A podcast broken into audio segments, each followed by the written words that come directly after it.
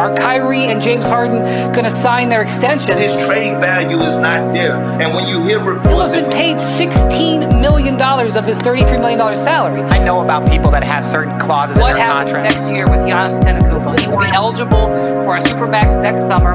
If he resigns, the new reality is the players are going to move around, and the players are, are, are not going to want to spend their whole you know life. And because they didn't want to go into the penalty of the luxury tax, they traded James Harden. Somebody's gonna be making fifty He million wanted to dollars a find year. a home. So- he probably could have made a little bit more money this summer in free I think agency. he could have got a lot more in the offseason. Uh, when you got a chance to secure the bag, Got to you do secure it. it, man. no question.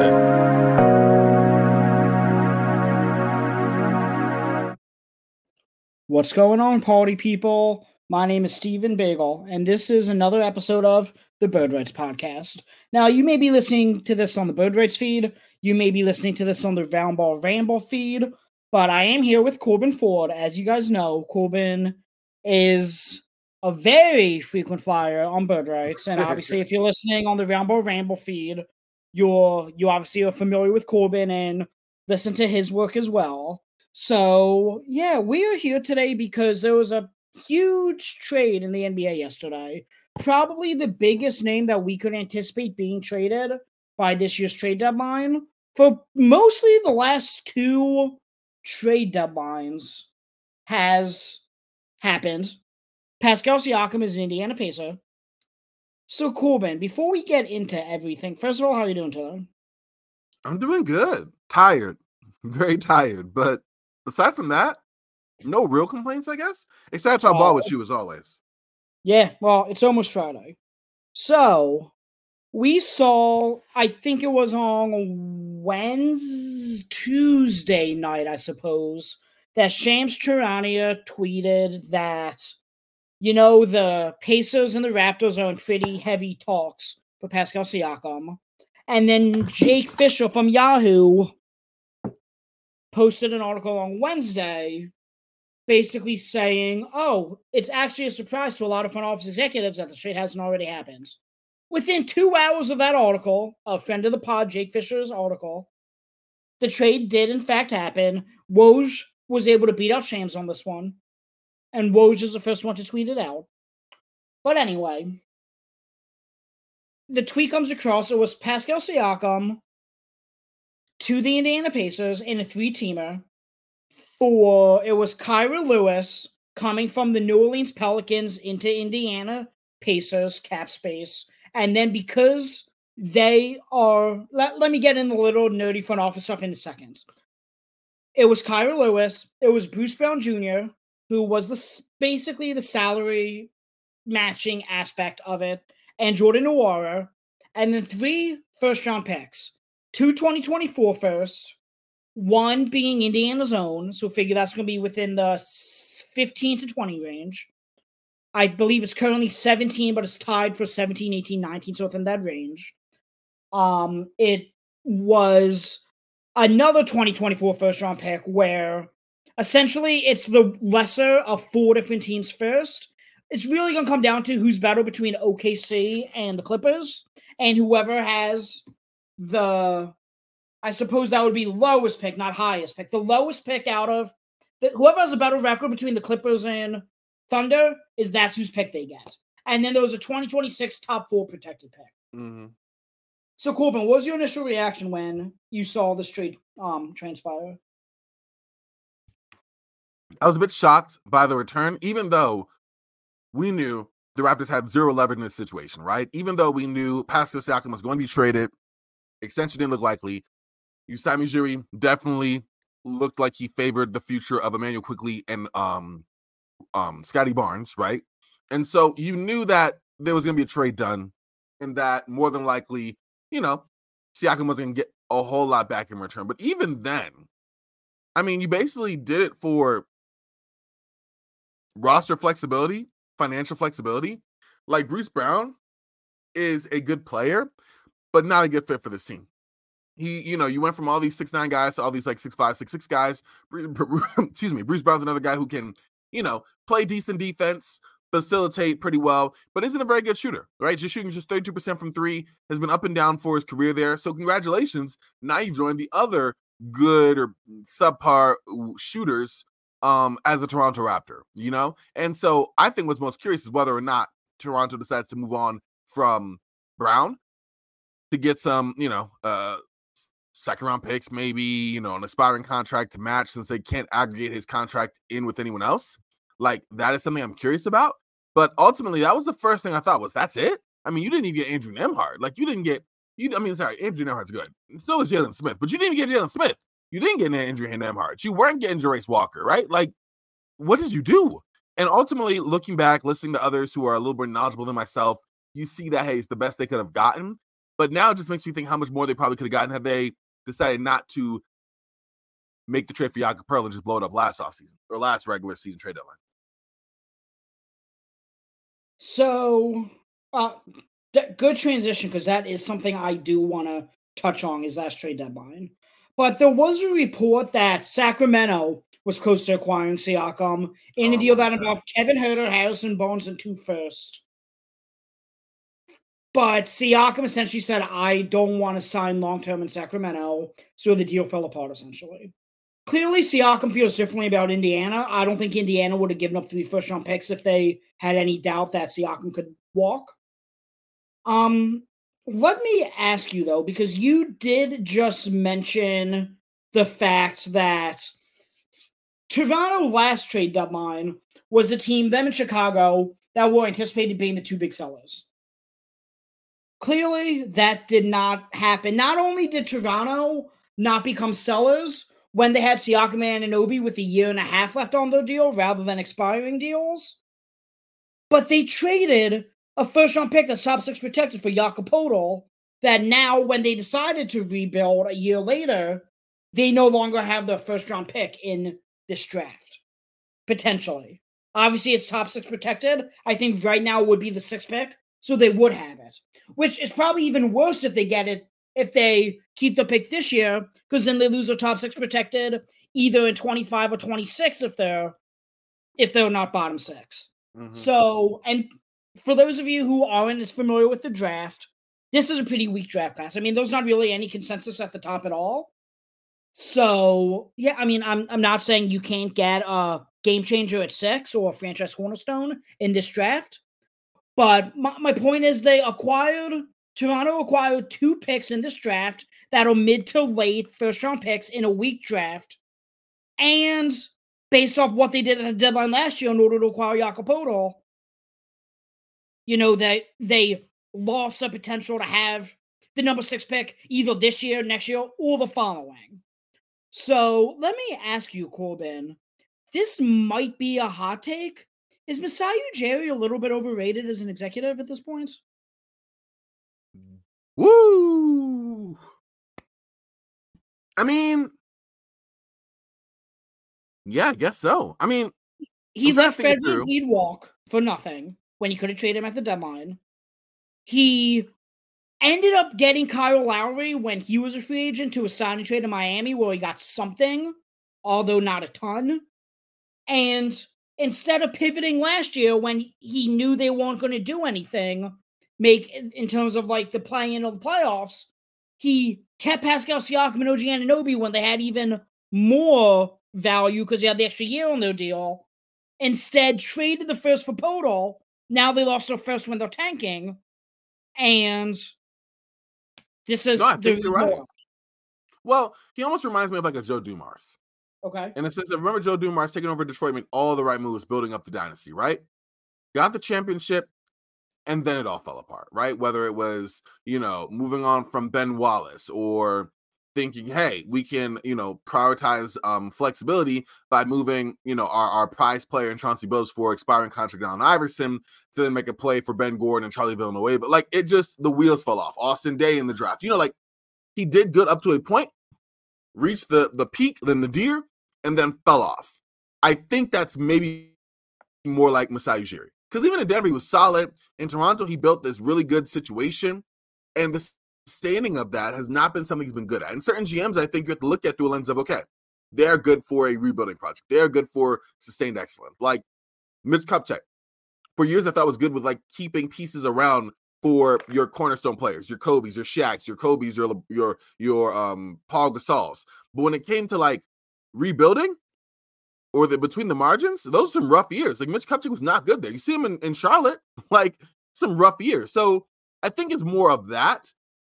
But because people hold um because people hold Usai in such high regard, I guess I'm gonna have to agree with you on that.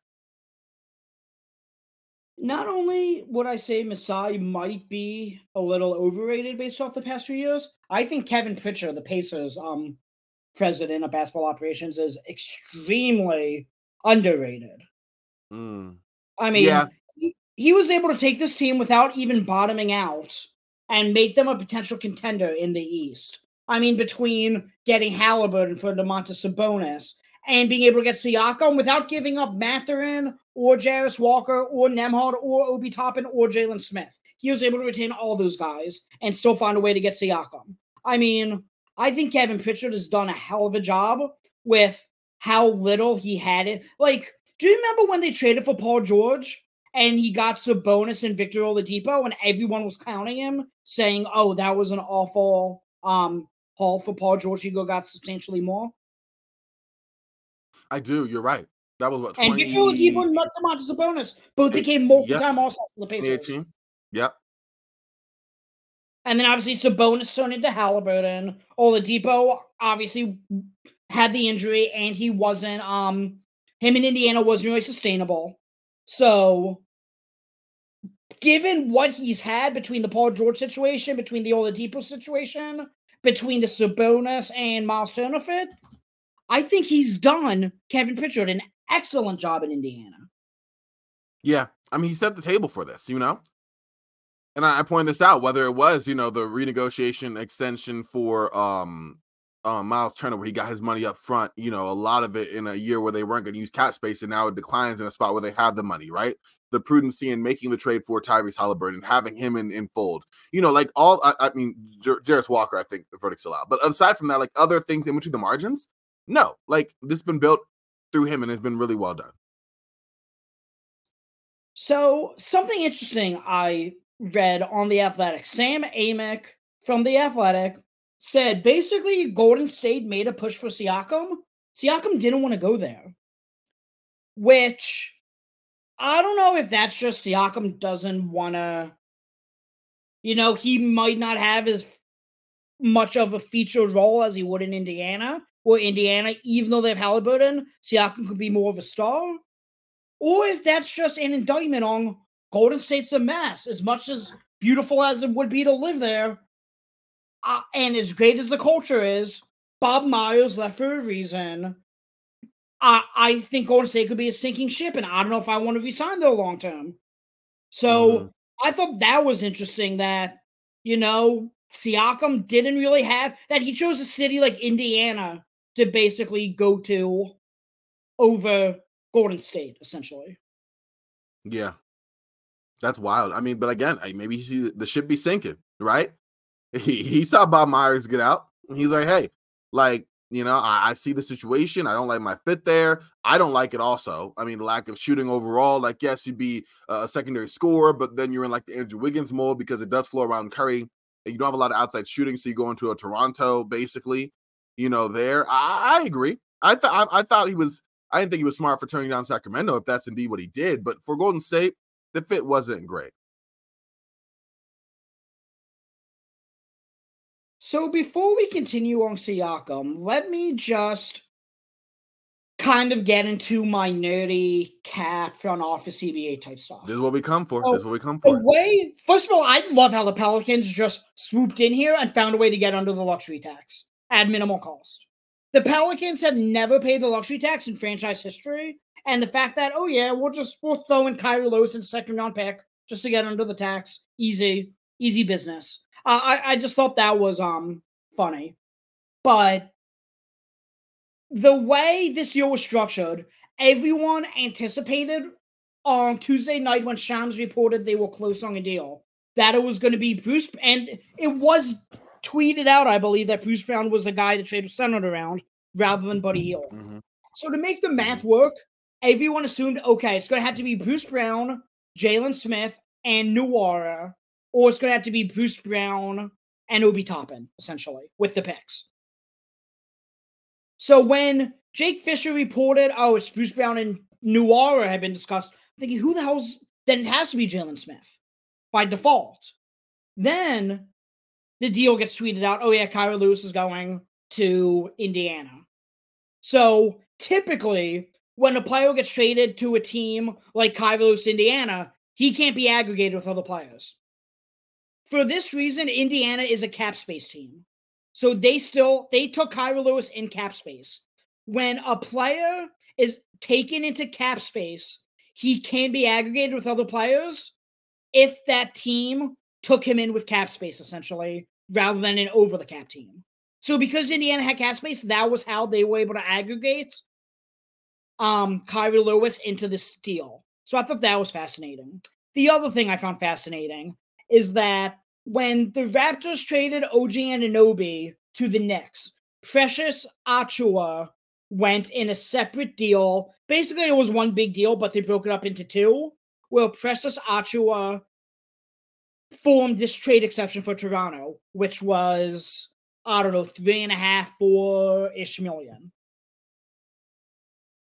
What Toronto basically did is they took Jordan Nwora into that trade exception as a separate trade and took Kira Lewis and Bruce Brown for Siakam, essentially. Which formed a 10 million. They basically turned a $3 million trade exception into a $10 million trade exception just by, you know, basic cap gymnastics. So fun caveat. I just called Masai Ujiri underrated, but that was a nice little overrated, but that was a nice little savvy move that he made there. He's, I mean, that was a good breakdown. That was a good breakdown of, of the Okay. creation behind the scenes. So I mean, yeah, that, that I mean that's how it went down. It's it was the most efficient way for all three parties. Pelicans get under the tax. Raptors get a ten million dollar trade exception plus the picks. And again, I don't know how Indiana was able to pull off keeping Jarace Walker, Benedict Mathurin, Andrew Nembhard, Obi Toppin, and Jalen Smith.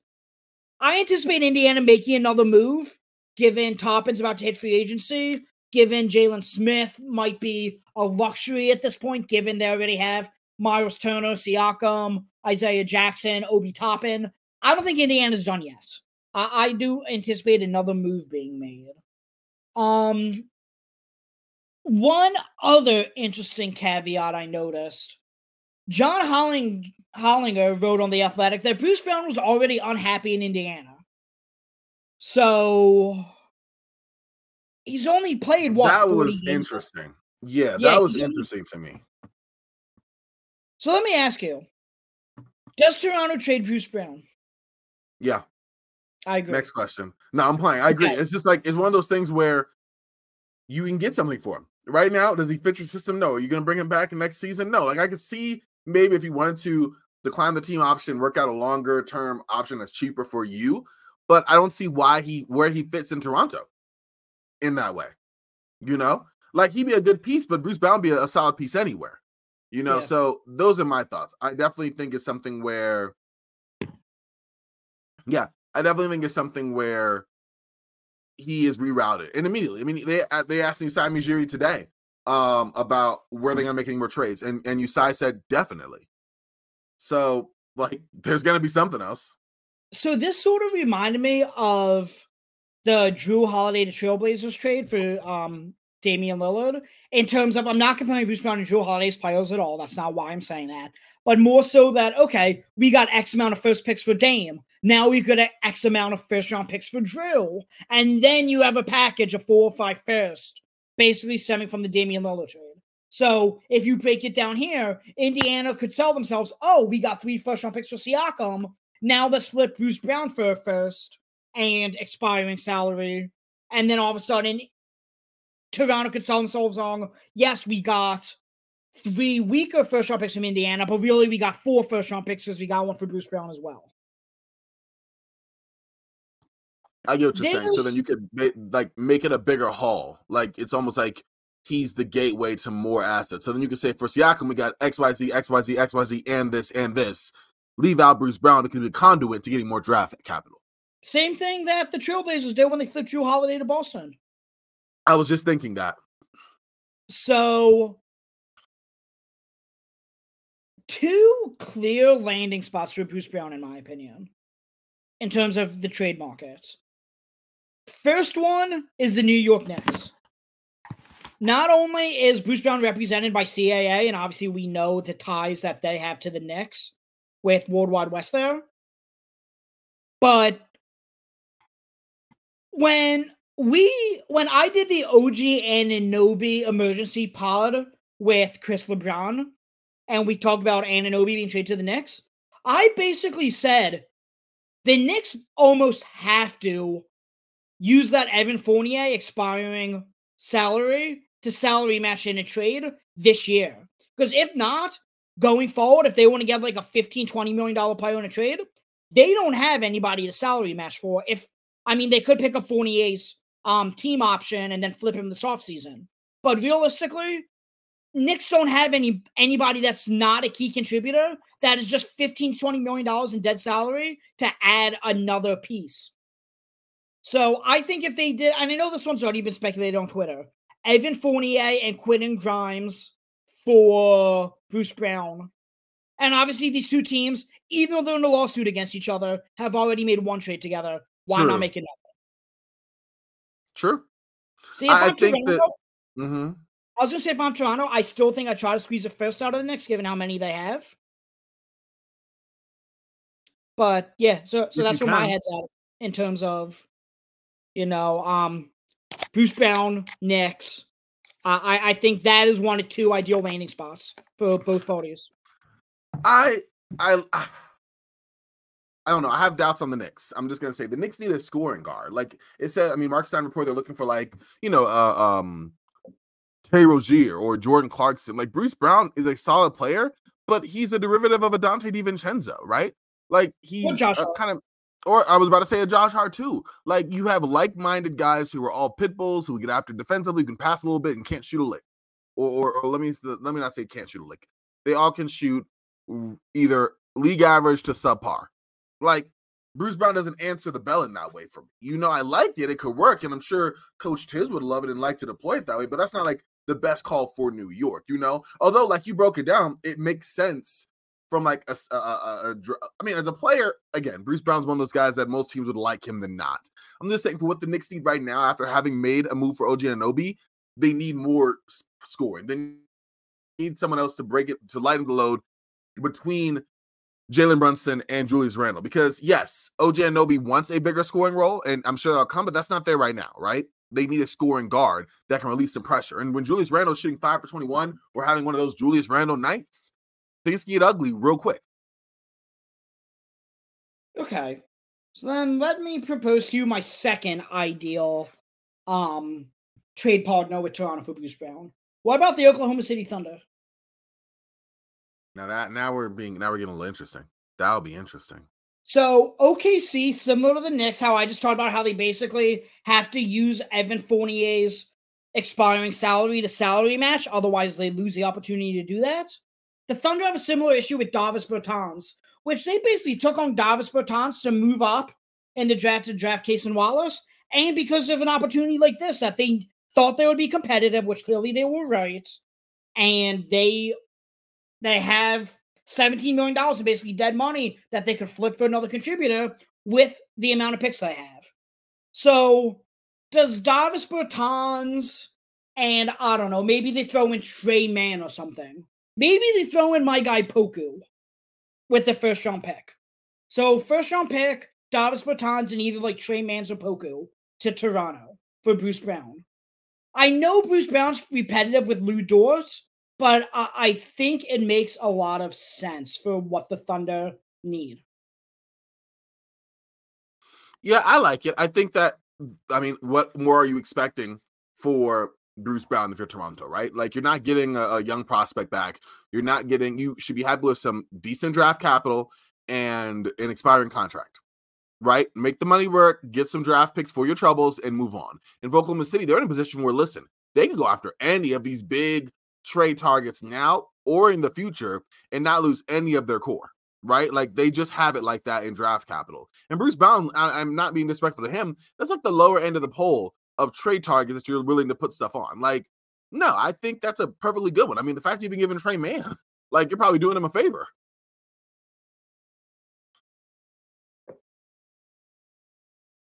So let me see.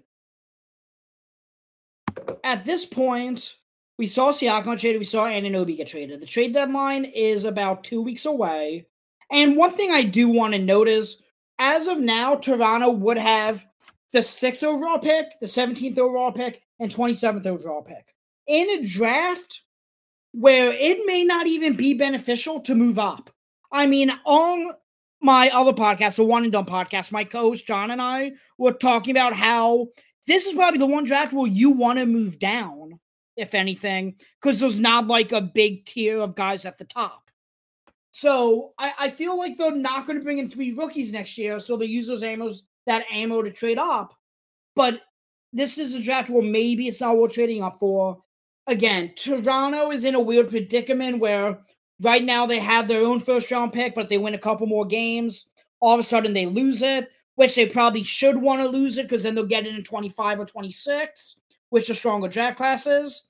It's, you know, pretty um convoluted situation to be in. But given Pascal Siakam and OG Anunoby were expiring and they didn't know if they were going to resign either of them, Mm-hmm.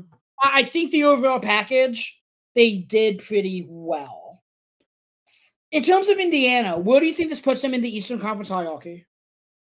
I don't think it changes it too much, honestly. At least not this year. Um, maybe next year. I think right now I still look at Boston. I still look at Philadelphia. I still look at Milwaukee. Then I got Indiana.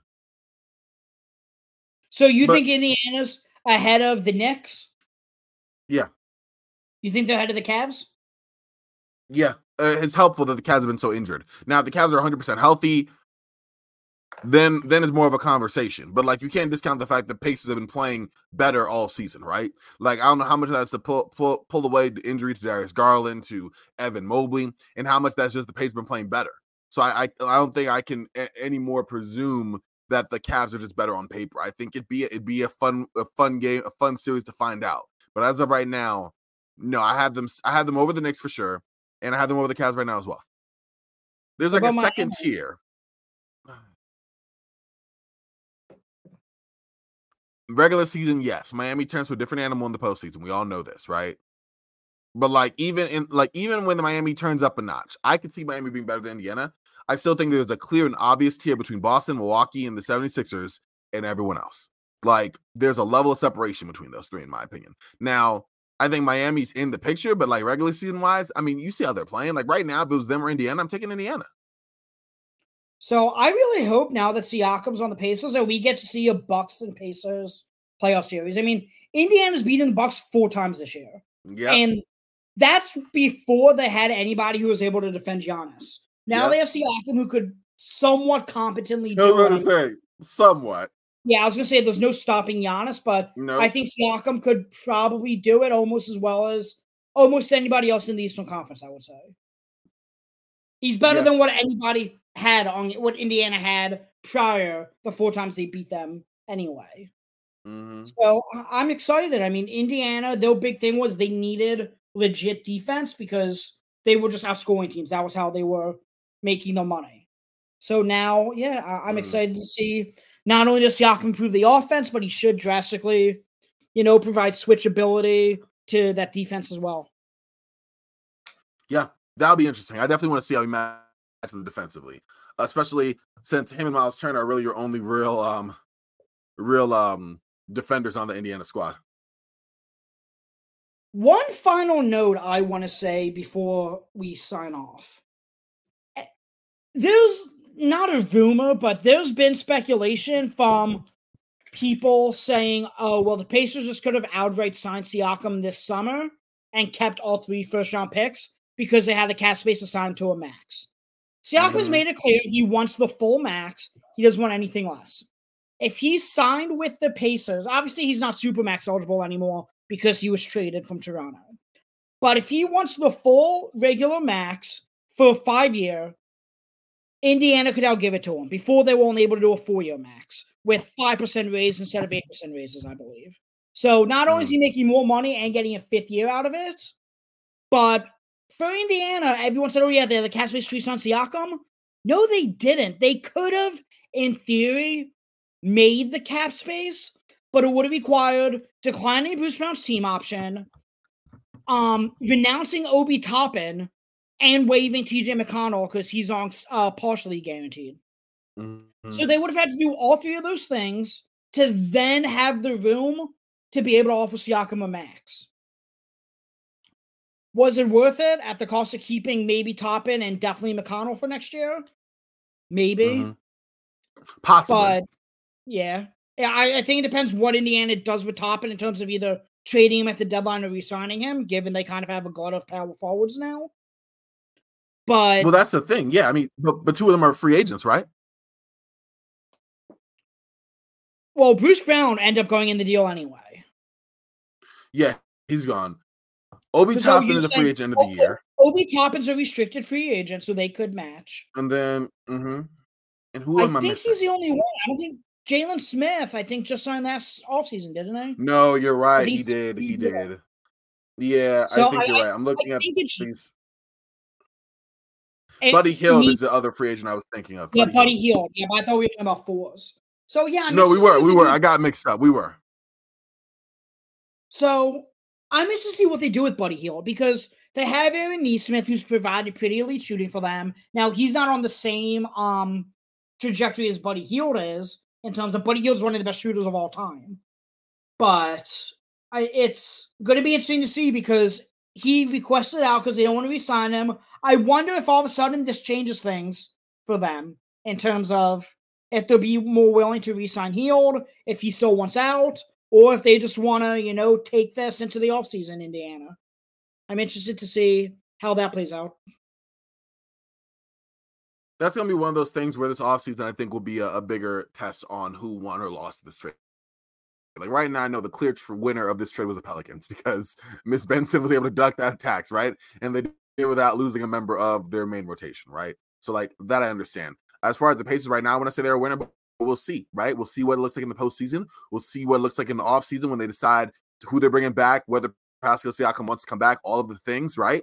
And then we'll also see um for Toronto whether Bruce Brown gets moved and they get more assets in exchange for that and what that looks like for them as well. So it's a lot in the air. And like you said, the Indiana point is definitely something interesting because yes, you're making a, a calculated risk, but it's a risk nonetheless. Could you imagine if Siakam walked hypothetically after the season? Yeah, I I think of it's not at all the same, but I remember when the Lakers made a trade for um Ramon Sessions. He's going to be the point guard of the future, and he had a couple good games for in- for the Lakers, fresh off the trade deadline. Everything looked great. Then we realized, well, I realized a little bit after that. Well, wait a second, the guy can't actually shoot. Then he went and played the first round against Denver and horrible shooting. Um, then the second round, like they were gone, and then Ramon Sessions didn't necessarily like his LA experience, and he was gone. You trade Derek Fisher, who at the time was decrepit but serviceable, and I don't, I think some draft capital, I forgot, but you traded for a guy that you were putting all your eggs in the basket about being a younger guy, being able to kind of be that player for the Lakers moving forward, and it did not happen. So I could see it's it's not out of the realm of reality, right? Like, no, it doesn't work out. It's not a great fit right now. Everyone's saying the right things, but most of the time in these trades, people say the right things, you know, and then we see what actually happens on the floor. So it would be crazy. I I, I gotta say, on a one to ten, how shocked that would be is like a three,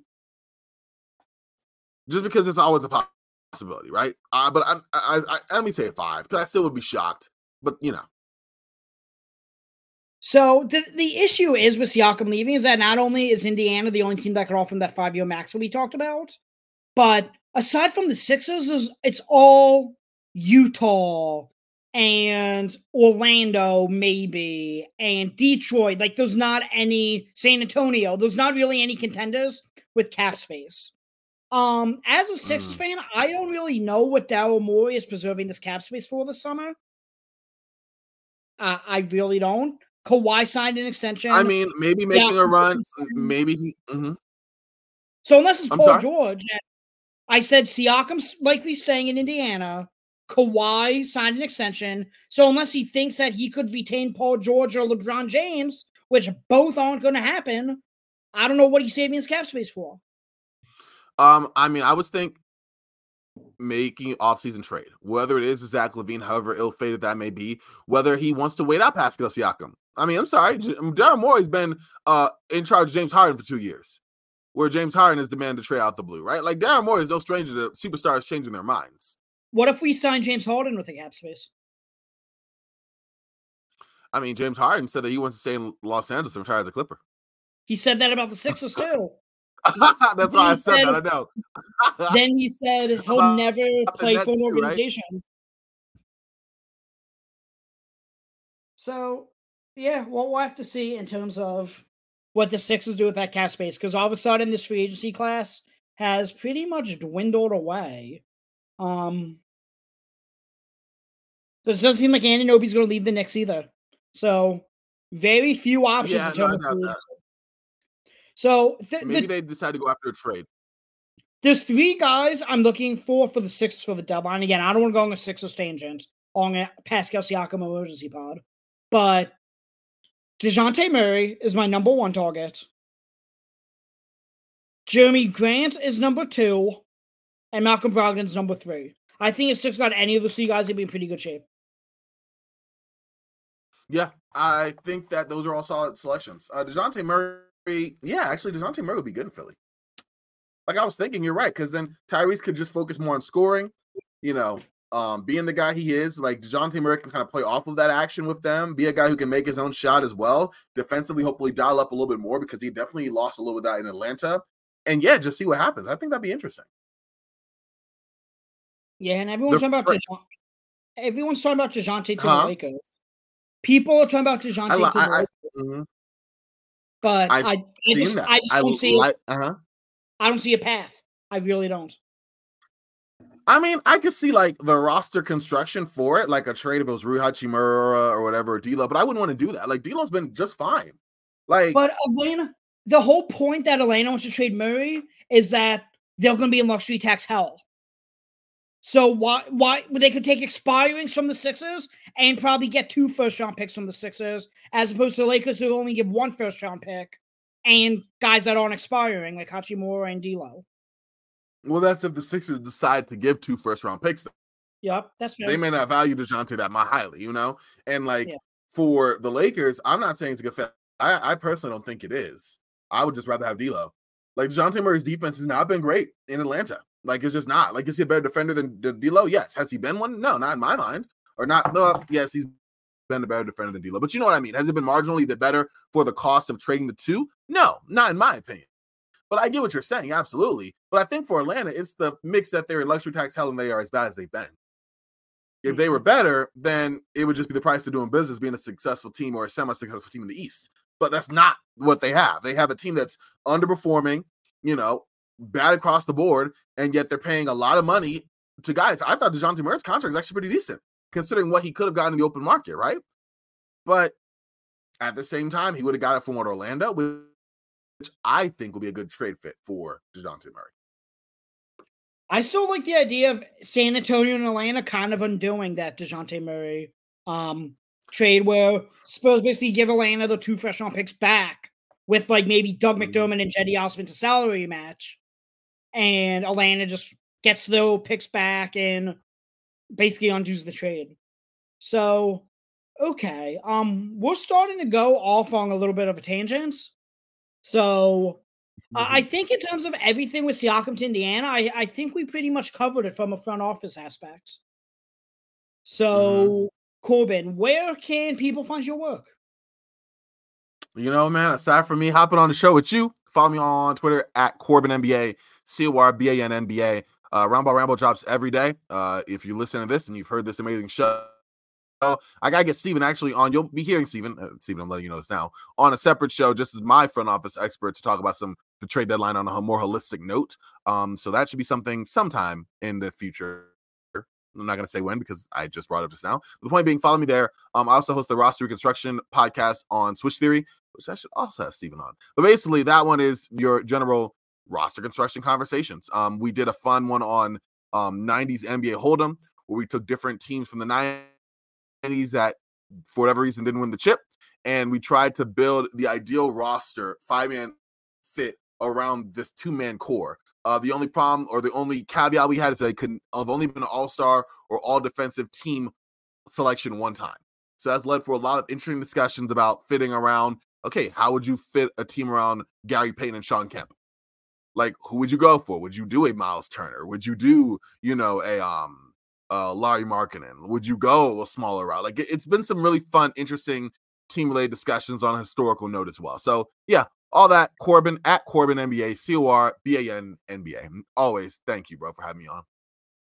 Yeah, thanks for coming on. Um, again, you guys could hear the song Bird Rights feed on Roundball Ramble's feed. I do want to do one episode leading up to the trade deadline. Unfortunately, I am not doing the mock trade deadline this year. Obviously, it's a little bit too late. It's already January 18th. You know, we usually start that the first week of January, Corban. True, true. So, so because I have one final bar exam to take in February, I just I didn't have the time to line it up this year. So what I'm thinking of doing is a trade deadline primer, maybe get Corban on. We record for two, two and a half, three hours of primer, split it up into multiple episodes, and then after the trade deadline, you know, we'll see how we did. Um, so that's something that I want to do to at least get all the trades in my mind that are always, you know, um, working, working the mechanics in my head. So we could definitely do that. Um, you guys could follow Bird Rights Twitter at Bird Rights Pod. You can follow me on Twitter at the underscore NBA goal. That's N B A G E L L. You can rate and review Apple Podcast, Spotify, wherever you get your podcast. Listen to Bird Rights. Listen to the One and Done podcast. It's my new college basketball podcast. We've been doing a whole bunch of player and coach interviews. We have a couple more really cool guests coming up for that in terms of high level D1 players and D1 coaches. And we have, we're working on obtaining one of the best high school, most notable high school uh, basketball players to come on the pod with us. So be on the lookout for that. And Corban and I will talk to you guys, I'm sure, before the trade deadline. So thanks for listening.